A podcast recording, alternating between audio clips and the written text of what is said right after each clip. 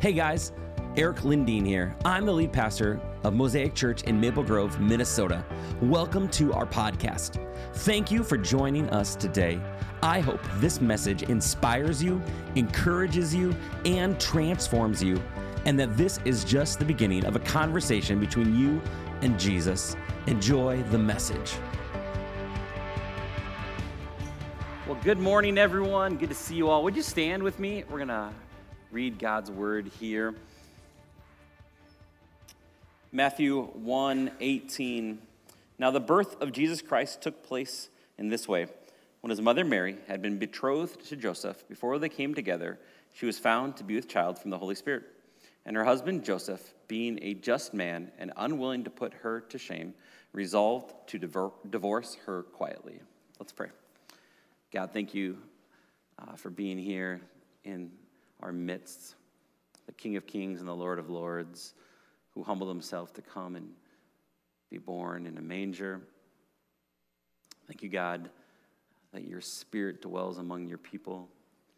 I pray now, God, that people would receive your word, that they'd walk out of here with a clearer picture of who you are, that they'd walk out of here with a little more hope a little more peace, a little more joy. And we pray. Amen. You can take a seat. It's easy to lose sight, I think, a lot of times in the Christmas story. These were real people who really were engaged. And when I think about the Christmas story, I think about my engagement story. If you don't know the story of Kristen and I, we kind of grew up together, but not really. And then at my sister's wedding, I was a groomsman and she was a bridesmaid, and I was like, oh, that bridesmaid is really cute. She grew up. And so we went on our first date that night. A year later, uh, we've been dating for a while and getting to know each other and starting to make plans for our future life. What is life going to be like together? Are we going to have kids? You know, where are we going to live? Uh, am I going to be, you know, a musician who travels around? Am I going to be a pastor who's plugged into one church? And so we started falling in love, meeting, planning, all these things. And during that season, I was on staff at a church called Eagle Brook Church and one of their worship leaders. And Kristen, my wife to be, was uh, singing with me and doing ministry. It was a really neat time. And I remember she was uh, at uh, Northwestern College as an RA, finishing up her degree in counseling. And it was before one of our Wednesday night uh, services for youth group. And I remember calling her and just telling her about, like, you know, yeah, I just had a really good meeting with my, my supervisor. And, you know, I was telling him I got so much to do before Thanksgiving break. You know, I've got to go down to this youth conference down in Atlanta. I've got a couple of, you know, youth services I've got to do. Uh, I've, you know, I've got guitar lessons I've got to teach, all these different things. And then, you know, I got to go into the studio and record this song because, you know, I wrote it to, to propose to Kristen and because I'm going to, you know, propose over Thanksgiving break. And I'm on the phone with Kristen while I tell her this story. And I'm like, oh no. And so I just keep talking fast and just like, yeah, so I've got a lot on my plate. And, and he was really understanding and it was really, really good. And so, um, yeah, I'll see you later, honey. And so then we do ministry together Wednesday night service and it's good. And I'm like, did she notice or not? Because you know, I know she was only half listening a lot of times because she's busy and doing stuff. And it's like, uh huh, sure, honey. So like maybe this is one of those times. So then later that night, we sit down, you know, in, in one of the seats, and I was like, all right, hon, did you hear what I said? And she's like, I don't know what you're talking about. I was like, you heard it. And she's like, well, yeah, but it's not my fault you blew the surprise. Like, and I was like, well, now I'm gonna have to push it out later because we were flying to New York to visit, see her grandma, and I was gonna meet her for the first time, and I was gonna propose to her in New York, and I was like, I'm sorry, honey, now we're gonna have to wait later, maybe around Christmas time. And she was not happy with me in that situation. My whole plan was kind of blown up that, you know, I was gonna propose to her over there, but it ended up working out just great because actually I moved it up sooner, which she didn't know. And so I went to the studio, recorded a song just for her. Like, come on, guys, that's pretty good, right? And then she walked into my parents' house, had a CD player, said, just press play. The song was on there that I proposed to her. I came out on one, one knee, got engaged, exciting times, you know, started planning our future. And my proposal didn't go the way I planned, but it, maybe it was slightly better. I don't know. You know, it, it's, a, it's a fun story of oh, I totally blew the surprise. But I think of Mary and Joseph in their lives, it's like they had plans that didn't go the way they pictured them. How many times have you had a moment in your life where you had plans in your life but that plan didn't go the way you pictured that it would go. How many of you fall in the spectrum of natural planners? Like you, you like to plan things out, like your calendar and stuff. Yeah, like you, your Christmas shopping is maybe done before you know uh, Thanksgiving. Yeah, yeah. How many of you are more spur of the moment? Uh, you don't plan as much. Maybe your Christmas shopping hasn't even started yet, and you shouldn't even be in church today. All right. So get your shopping done. Like that's all good. But whether or not you're a long range planner like me, I love planning things out like six months, 12 months in advance, or you're more to kind of go with the flow. We all make certain plans in our lives. And the truth is, all of us have had things that didn't go the way we planned it to go. I think we've all experienced that at some time or another. And the good news is that we aren't alone in that. Like, that's a universal experience. And Mary and Joseph experienced that exact same thing. And so I want to take a minute and just think about Mary and Joseph. Think about this. They're a young couple, like when Kristen and I were, were crazy in love with each other. And they did the exact same thing that every other couple does, is they started to plan their future. Maybe they're planning, you know, are we going to live in Nazareth? Are we going to live in, in, in, Galilee? Where are we going to live? And they, maybe we're going to buy a house someday. They're a young couple. They're crazy in love. They're, they're, they're thinking about, you know, having kids one day. But little did they know that all their plans were going to be blown up. And one day, Mary's by herself. And she has the most holy and intimate encounter with the Lord.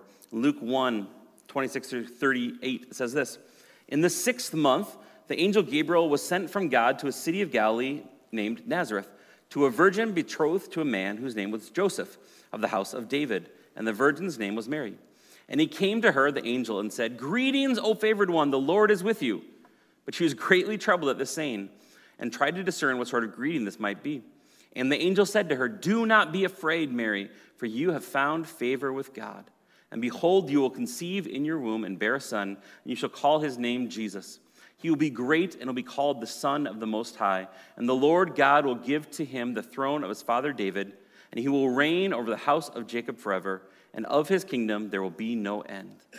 And Mary said to the angel, How will this be since I am a virgin? Angel shows up to Mary and she's like, All right, uh, but how's this going to happen? Because Joseph and I are not married. We haven't been together yet. So I don't know if you know how biology works with humans, Angel. Uh, but this, how is this going to happen? And the angel answered her, The Holy Spirit will come upon you, and the power of the Most High will overshadow you.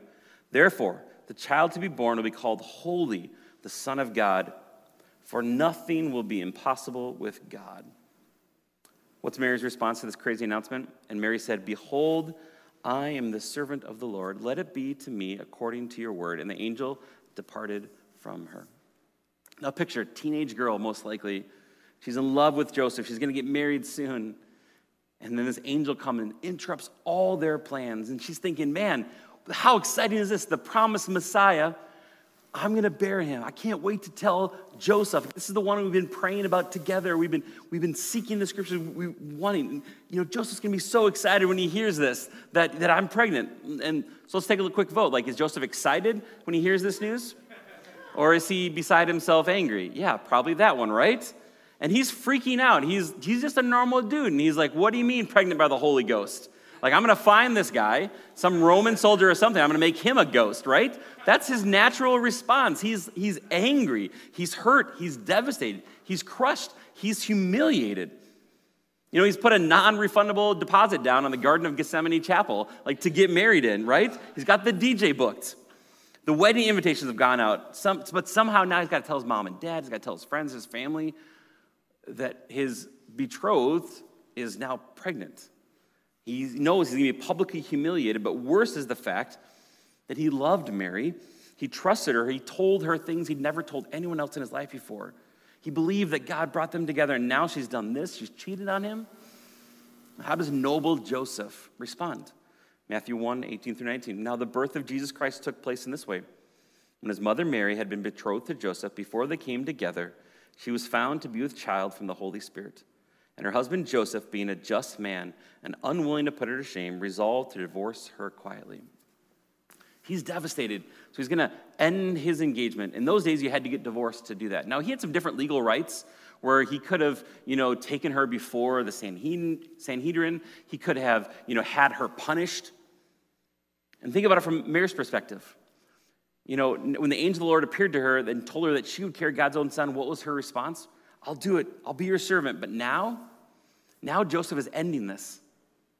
He's like, he's quietly going to divorce her because he loves her so much.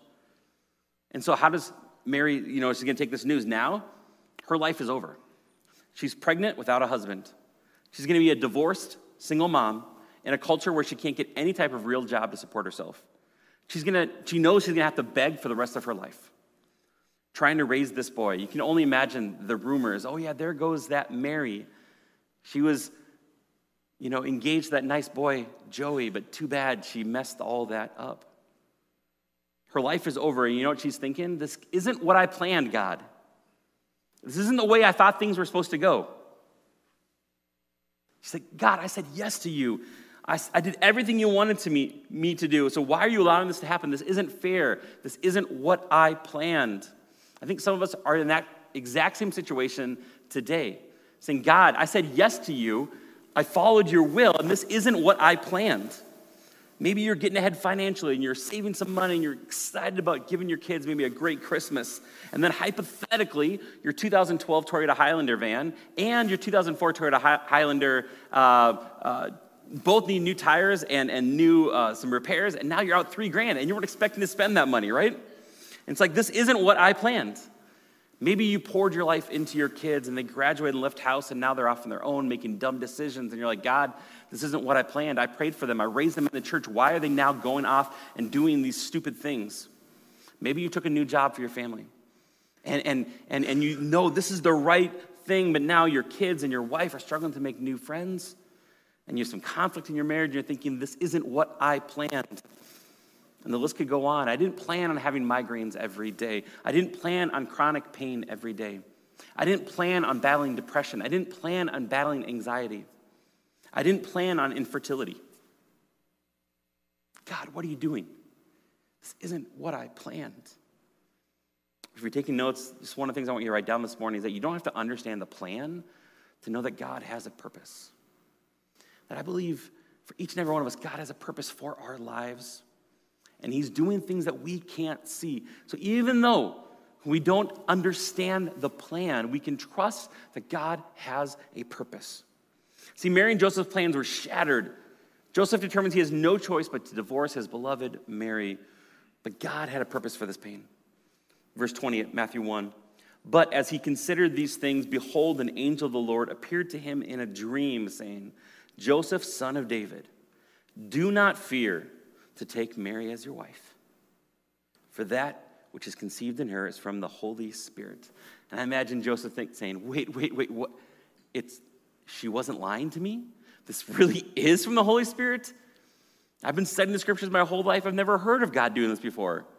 Really? And then verse 21 shows us the purpose. She will bear a son, and you will call his name Jesus for he will save his people from their sins. What was Jesus' purpose? To save his people from their sins. We've been talking about this, the story of the Old Testament, right? It leads to Jesus. God created us for purpose, on purpose, to have a relationship with Him, but then sin enters the picture, the curse enters, and, and, and that relationship has been ripped apart. And the story of the Old Testament is God's building a family that becomes a nation. And out of this one nation, out of this one family, is going to come one who's going to bring God back to his people. Because there's no way that we can earn our way up to him. And so we are helpless, we are hopeless, and now God enters the situation through this family he's called out, through this nation he's called out to save his people from their sins. And think about this Mary is pregnant with the Son of God. So Joseph was like, okay, okay, angel, thanks for telling me. This is all part of the plan. Okay, I get it now. So God is behind this. So at least if God is behind it, right, then everything's to be smooth sailing. Because once God calls you to something, right, it, sh- it should be easy. That's what Joseph is thinking. He's like, you know, this is to be no problem. It's to be like a heavenly epidural, no pain for Mary. She's just to sneeze. The baby's to pop out, right? It's to be all good. Insurance to cover all the expenses. And nope, She's in labor. Where is she in labor? On the back of a donkey, right? On the way to Bethlehem. And just like, this is not what she was planning. This is not what she's thinking. I just picture Joseph, you know, Mary's on the donkey. She's in labor. He's pulling through every red light. It's like, hurry up, Joseph. Get me someplace where I can have this baby. They're running red lights. They get to town, and guess what? Mary asks Joseph, honey, wh- where do you book us a hotel? And he's like, oh no, I'm not a long range planner. I messed this one up, right? No room, no hotel room. So where does she give birth? In your dream place, ladies, right?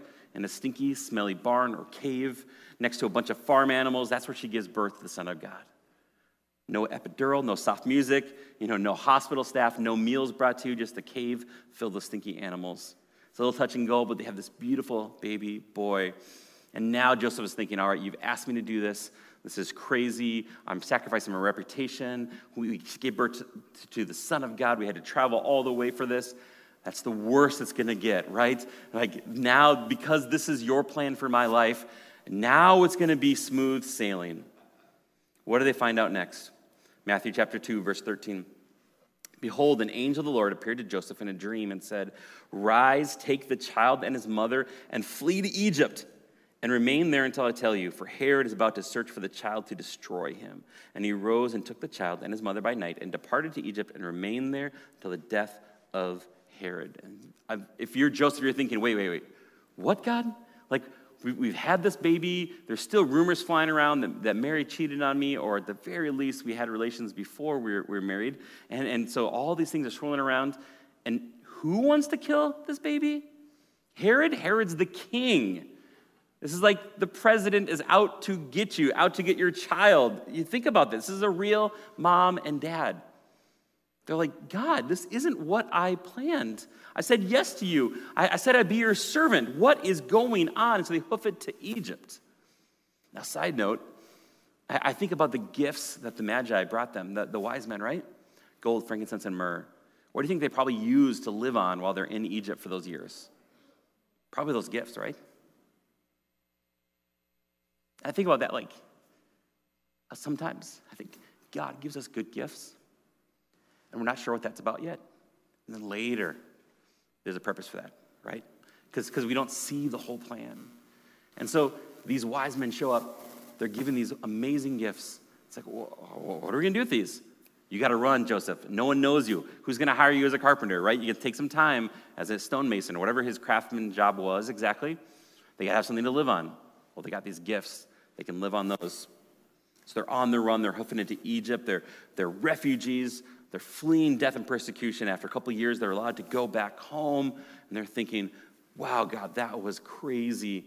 On the run with a baby, hiding from a murderous dictator. Now the worst is behind us. And I want to pause the story here. Because here's what's crazy about this story is as far as we know, around this time, uh, you know, somewhere between the age of Jesus turning 13 and, and 30, somewhere in there, most likely Joseph dies. Right? And so, does Joseph get to see the end of the story? No. All he knows is he was asked to marry Mary, to raise the Son of God, to take care of him, to teach him, to raise him right. And then at some point, Joseph dies before he gets to see the fulfillment. But what about Mary? She's thinking, all right, these crazy early years, that's as bad as it gets. We lose, we lose Jesus when he's 12. There's a whole another sermon. We can talk about that, of, of, of why all that happened. And his last year before coming to man, and he's walking around Jerusalem probably with his earthly dad. And he's learning about the Passover, right? And then next year, he's a man, he's 13, right? Well, fast forward, Jesus is 33. And the teenage mom who said, God, you know I, lo- I love you. I'll do whatever you ask. What does she get for her obedience? She's looking at her son hanging on a cross, stripped naked, with a crown of thorns on his head. He's so beaten, they can't even tell he's human. And this mother who said, I'm your servant. She is looking on, and it's not recorded, but I'm sure she's thinking, God, this isn't fair. He didn't do anything wrong. He did everything right. We did everything you asked us to do. Please make it stop. And no mom should ever have to see that. They're spitting at her baby boy, they're yelling at him. Save yourself. And what does Jesus do? He looks up to heaven and says, Father, forgive them, for they know not what they do. And then he says, It is finished. With faith and passion, he declares, It is done. He breathes his last. The earth goes dark and everything shakes, and Mary falls to the ground and wails and sobs, Not my baby, right? These are real people, real agony.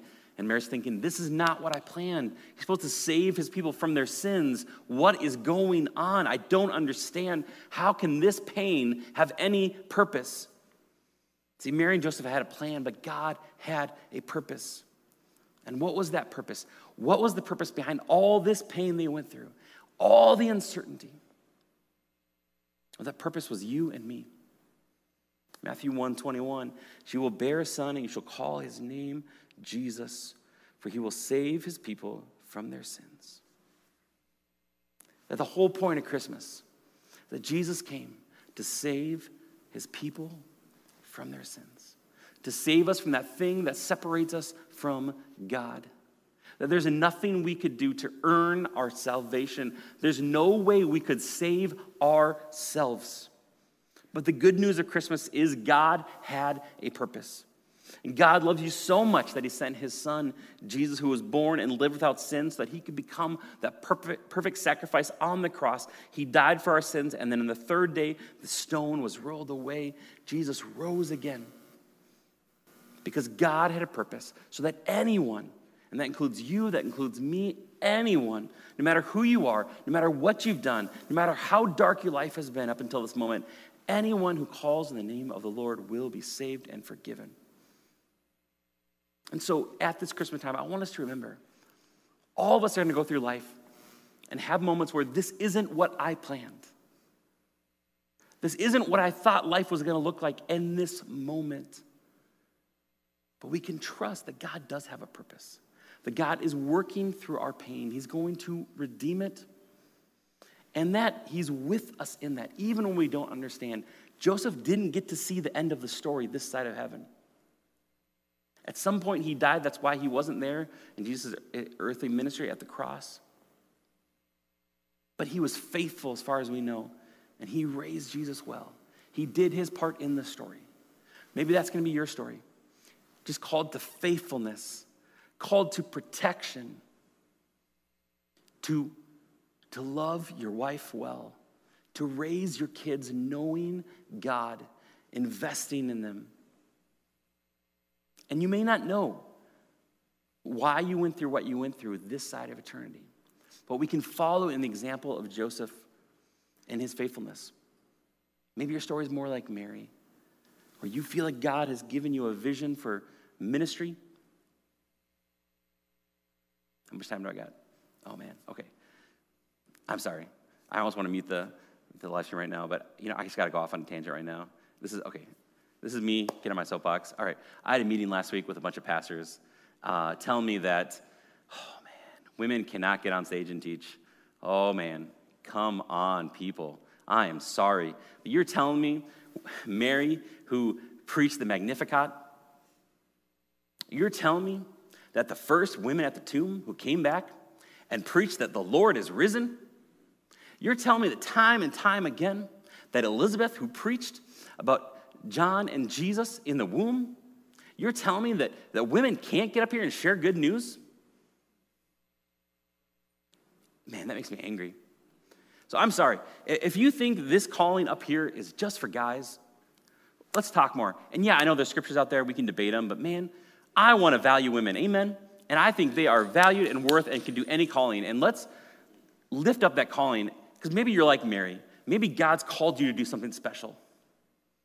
And your response is, I'm your servant. It doesn't mean it's always gonna be easy. You're gonna have obstacles to overcome.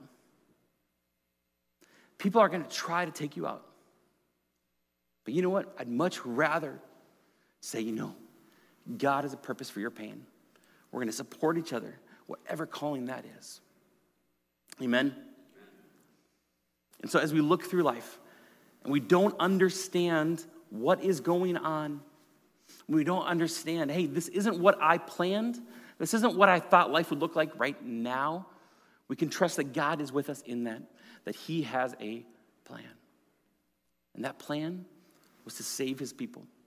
And now, and now, that's a gift we freely receive. Nothing that we could do can earn that gift.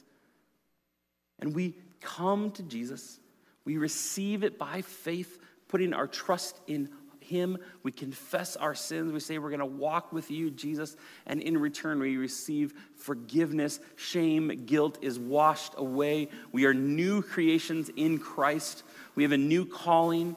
Now, we, we, we are baptized into his family. We get spiritual gifts. And so, what do we do now? Do we just sit and, and hold that gift? No. We give it away, right? Yesterday, we watched the uh, Muppet Christmas Carol with my kids. How many have you seen that one or any Christmas Carol? Yeah, yeah. Love that story. How many people love the character of Scrooge at the beginning of the movie? Why? Dave Ramsey would have loved him. He's very fiscally conservative, never goes into debt, right? Uh, he, he, he's making the most of all his opportunities when people are spending too much on Christmas. That's when he forecloses on them. He gains more properties. I'm not ragging just on Dave Ramsey. But you know, right? Is that an inspiring story that you want to, to be like? No. What does he go through this change? At the end, when he grabs the giant turkey, right? It's as big as me, right? The little kid says, you know, and, and, he has all these gifts and he shows up at Bob Cratchit's house and Tiny Tim. And he blesses them. Every time, every time. I'm a softie, I, I know. But every time I get moved by that overwhelming generosity. And what does Dickens say?